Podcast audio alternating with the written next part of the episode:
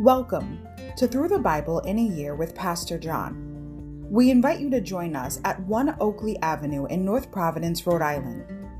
This podcast is presented to you by the Way Ministries, supported by listeners like you. For donations, live videos, podcasts, and more, please visit www.thewayministriesri.org.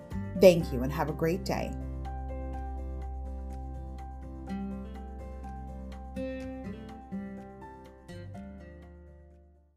Hi, everybody. Welcome to Through the Bible in a Year with Pastor John. So glad you could join me today to get a portion of God's Word. Today we're going to begin with day 366, December 31st, Revelation 20 to 22, Making All Things New. Overview. The consummation of God's judgment includes the doom of two other enemies of humankind, the devil and death. They are cast into the lake of fire, 20, 10, and 14 which paves the way for the introduction of a new heaven and earth where there is no night, no tears, no pain, no sun, no moon, a place where nothing evil will be allowed to enter. 2127. Once again, God and his people live in perfect, unbroken fellowship. John's book ends with the people of God assembled in the presence of God, worshiping him in holiness and reigning together over all he has created much like Adam and Eve in the garden many centuries before. John, whose heart yearns for that day, is moved to write even as millions have been moved to pray, Amen. Come, Lord Jesus. 2220. Chapter 20. The end of the devil and death. Punishment. Chapter 21. The beginning of a new heaven and earth. Pictures. Chapter 22. A final warning. I am coming soon.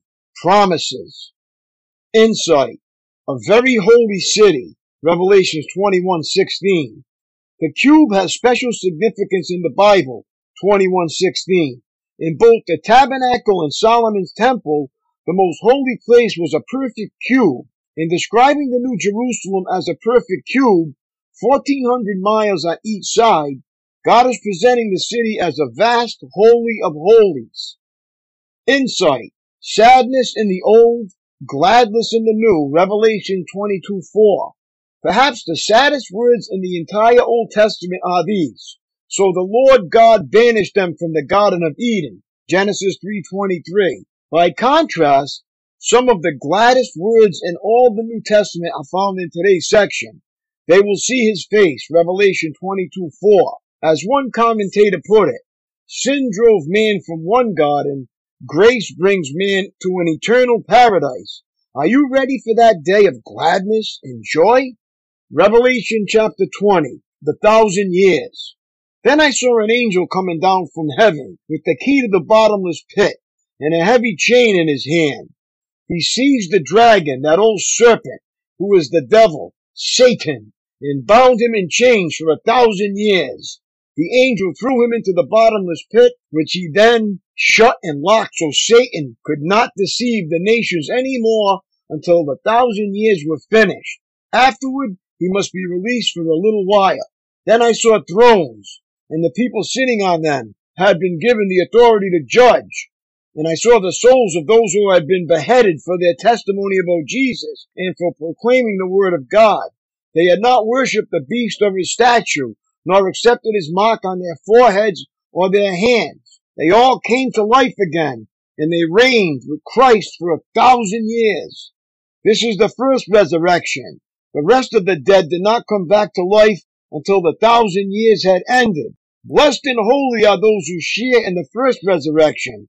For them, the second death holds no power, but they will be priests of God and of Christ and will reign with him a thousand years the defeat of Satan. When the thousand years come to an end, Satan will be let out of his prison. He will go out to deceive the nations called Gog and Magog in every corner of the earth. He will gather them together for battle, a mighty army, as numberless as sand along the seashore. And I saw them as they went up on the broad plain of the earth and surrounded God's people in the beloved city. But fire from heaven came down on the attacking armies and consumed them. Then the devil, who had deceived them, was thrown into the fiery lake of burning sulfur, joining the beast and the false prophet. There they will be tormented day and night forever and ever. The final judgment. And I saw a great white throne and the one sitting on it. The earth and sky fled from his presence, but they found no place to hide. I saw the dead, both great and small, standing before God's throne, and the books were opened, including the book of life. And the dead were judged according to what they had done as recorded in the books. The sea gave up its dead, and death and the grave gave up their dead, and all were judged according to their deeds. Then death and the grave were thrown into the lake of fire. This lake of fire is the second death. And anyone whose name was not found recorded in the book of life was thrown into the lake of fire. Revelation 21. The New Jerusalem. Then I saw a new heaven and a new earth, for the old heaven and old earth had disappeared, and the sea was also gone. And I saw the holy city, the New Jerusalem, coming down from God out of heaven like a bride, beautifully dressed for her husband. I heard a loud shout from the throne saying, Look, God's home is now among his people. He will live with them, and they will be his people. God himself will be with them. He will wipe every tear from their eyes, and there will be no more death, or sorrow, or crying, or pain. All these things are gone forever. And the one sitting on the throne said, Look, I am making everything new. And then he said to me, Write this down, for what I tell you is trustworthy and true. And he also said, It is finished. I am the Alpha and the Omega, the beginning and the end. For all who are thirsty, I will give freely from the springs of the water of life. All who are victorious will inherit all these blessings, and I will be their God, and they will be my children. But cowards, unbelievers, the corrupt, murderers, the immoral, those who practice witchcraft, idol worshippers, and all liars, their fate is in the fiery lake of burning sulfur. This is the second death. Then one of the seven angels who held the seven bowls containing the seven last plagues came and said to me, Come with me. I will show you the bride, the wife of the Lamb. So he took me in the spirit to a great high mountain and he showed me the holy city, Jerusalem, descending out of heaven from God. It shone with the glory of God and sparkled like a precious stone, like jasper, as clear as crystal. The city wall was broad and high, with twelve gates guarded by twelve angels, and the names of the twelve tribes of Israel were written on the gates. There were three gates on each side, east, north, south, and west. The wall of the city had twelve foundation stones and on them were written the names of the twelve apostles of the Lamb. The angel who talked to me held in his hand a gold measuring stick to measure the city, its gates, and its wall. When he measured it, he found it was a square as wide as it was long. In fact, its length and width and height were each 1400 miles. Then he measured the walls and found them to be 216 feet thick, according to the human standard used by the angel. The wall was made of jasper, and the city was pure gold, as clear as glass.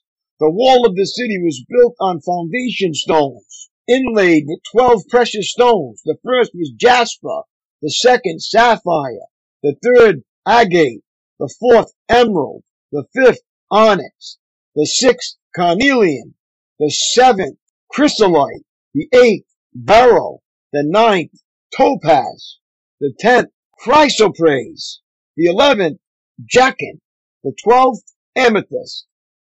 The twelve gates were made of pearls, each gate from a single pearl, and the main street was pure gold as clear as glass.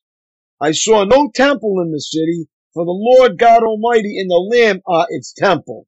And the city has no need of sun or moon, for the glory of God illuminates the city, and the Lamb is its light.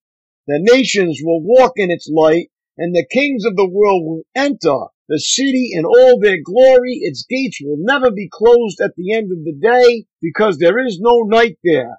And all the nations will bring their glory and honor into the city. Nothing evil will be allowed to enter, nor anyone who practices shameful idolatry and dishonesty, but only those whose names are written in the Lamb's book of life. Revelation chapter 22. Then the angel showed me a river with the water of life, clear as crystal, flowing from the throne of God and of the Lamb. It flowed down the center of the main street. On each side of the river grew a tree of life, bearing twelve crops of fruit, with a fresh crop each month. The leaves were used for medicine to heal the nations.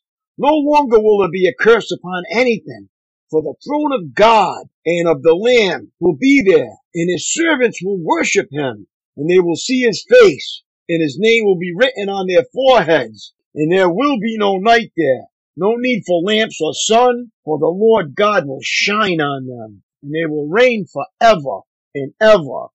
Then the angel said to me, Everything you have heard and seen is trustworthy and true. The Lord God who inspires his prophets has sent his angel to tell his servants what will happen soon. Jesus is coming.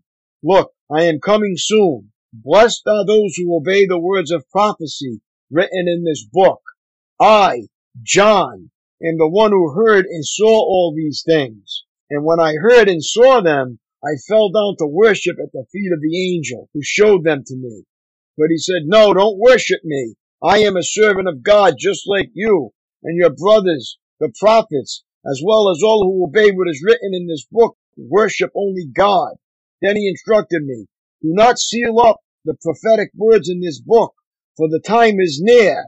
Let the one who is doing harm continue to do harm. Let the one who is vile continue to be vile. Let the one who is righteous continue to live righteously. Let the one who is holy continue to be holy. Look, I am coming soon, bringing my reward with me to repay all people according to their deeds. I am the Alpha and the Omega, the first and the last, the beginning and the end. Blessed are those who wash their robes. They will be permitted to enter through the gates of the city and eat the fruit from the tree of life. Outside the city are the dogs, the sorcerers, the sexually immoral, the murderers, the idol worshippers, and all who love to live a lie. I, Jesus, have sent my angel to give you this message for the churches. I am both the source of David and the heir to his throne. I am the bright morning star. The Spirit and the bride say, Come. Let anyone who hears this say, Come. Let anyone who is thirsty come. Let anyone who desires drink freely from the water of life. And I solemnly declare to everyone who hears the words of prophecy written in this book, that if anyone adds anything to what is written here, God will add to that person the plagues described in this book. And if anyone removes any of the words from this book of prophecy, God will remove that person's share in the tree of life and in the holy city that are described in this book. He who is the faithful witness to all these things says, yes, I am coming soon. Amen. Come, Lord Jesus. May the grace of the Lord Jesus be with God's holy people. My daily walk. Congratulations. If you began reading through the Bible last January and have stayed on schedule, today you will finish reading the New Living Translation of the Bible. Perhaps occasionally, as you found yourself swimming through Psalms or jogging through Jeremiah, you were tempted to breathe the prayer that was on John's lips as he concluded writing down the lengthy book of Revelation. Amen. Come, Lord Jesus. 2220. But if Jesus tarries, the coming year will bring the exciting challenge of new steps of growth. We are not at our best perched at the summit. We are climbers at our best when the way is steep. Amen. That is awesome. I just wanted to say to everybody, congratulations on reading through the entire Bible with me. It's been a great honor and pleasure to do it with you and for you. And I'm looking forward to reading it all over with you again. Just want you to know this isn't the end, it's just the beginning, as the Bible is a perpetual reading that we read through our entire lives as Christians to learn more and more about our Creator and to gain spiritual wisdom each and every day as we grow in the grace and knowledge of our Lord and Savior. So just because we read it once doesn't mean we stop there. That means you go to read it twice, then three times, then four times. I believe wholeheartedly that it's every Christian's duty to read the Bible from cover to cover, not only to get a relationship with God and our Lord Jesus Christ and to understand his character, but also so we never get misled by false doctrine and false preachers who twist the truth to their own destruction. We want to make sure that everything that is preached is in the Word of God in its proper context. And it's up to us as Christians to read the Bible thoroughly and spiritually with our Father in heaven and with our brothers and sisters to make sure that everything that is said is within the limits of God's owner's manual in righteousness. I just wanted to say that it's been a great honor to do this with you. And I'm looking forward to reading it with you again. And I just want to say peace be with you. God bless you. It's been a great journey and we're going to continue on this journey with the Lord till we go home to be with him. May God bless you richly for being faithful to him and God bless. Peace.